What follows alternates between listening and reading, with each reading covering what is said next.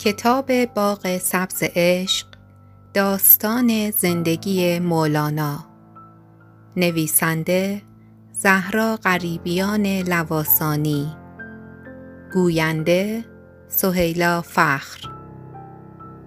قسمت سی و چهارم قمار عاشقانه.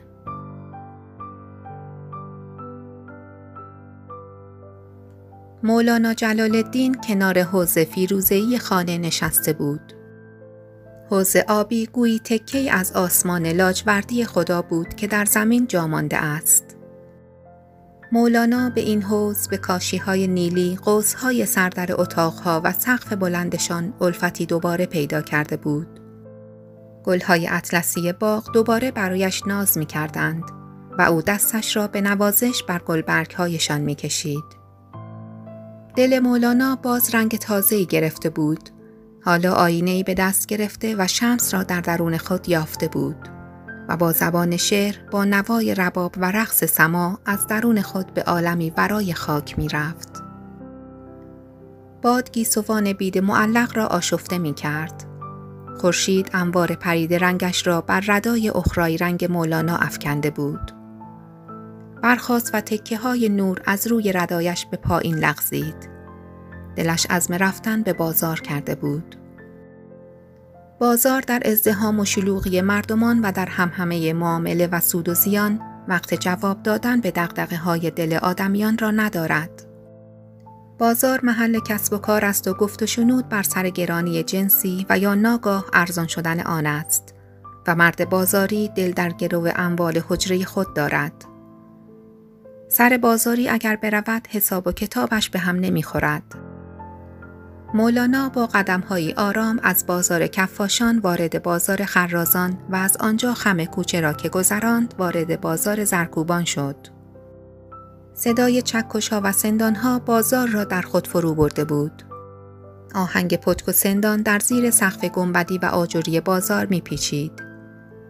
جلال الدین محمد به این قسمت بازار که قدم گذاشت به ناگاه ایستاد. این موسیقی با سازی از پتک و سندان برای او نواخته می‌شد. یک لحظه بازاریان را از یاد برد و به سما مشغول شد.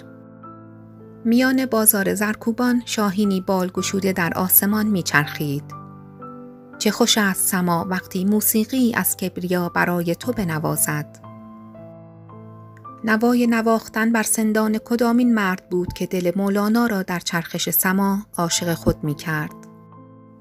صدا از انتهای بازار زرکوبان می آمد. از حجره پیرمرد ساده ای روستایی همان که نامش را شنیده ایم. او که در مجلس مولانا می نشست و با صدای مولانا روحش هفت آسمان را در می نوردید. نامش نامش صلاح الدین فریدون زرکوب قونوی بود. مولانا میچرخید و صلاح الدین با چرخش او از دشهای افسانه آسمان بالا می رفت. دستان خورشیدی مولانا به هنگام سما به او راهی را نشان می‌داد که در آن از طعم اندوه خبری نبود و نگاه او به صلاح الدین می گفت بیا و با این باده که خداوند در رگهای من جاری کرده شاد باش و آن وقت به درخت بگو که مستم به رود بگو که رستم و به کوه بگو که از خود نیستم صلاح الدین رو به شاگردان کرد و از آنان خواست تا با همان آهنگ که به آنها آموخته بود همچنان بر زرها بکوبند و ترسی از ضایع شدن زر نداشته باشند. ورقهای زر بود که در زیر ضربه های پتک خورد می‌شد، کوچک می‌شد و با خورد شدن آنها روح صلاح الدین بزرگ می‌شد و اوج می گرفت. برخاست و به مولانا ملحق شد. حالا در میانه بازار زرکوبان و در وسط حلقه بازاریان که دست از کار کشیده بودند، دو مرد خواب نیمروز شهر را آشفته کرده بودند تا چشمان هیچ کس به خواب نرود.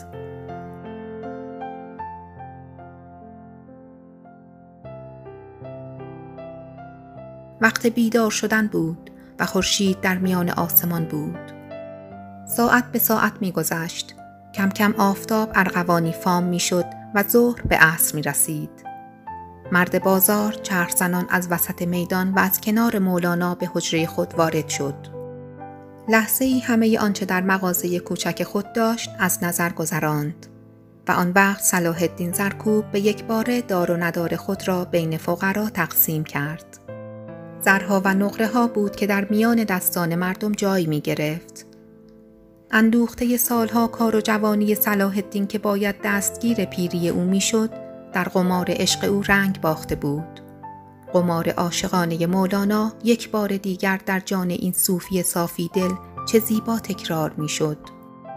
گویی صلاح الدین هیچگاه اهل بازار نبوده و رسم بازاریان را نشناخته. او راه دیگری را برگزیده بود.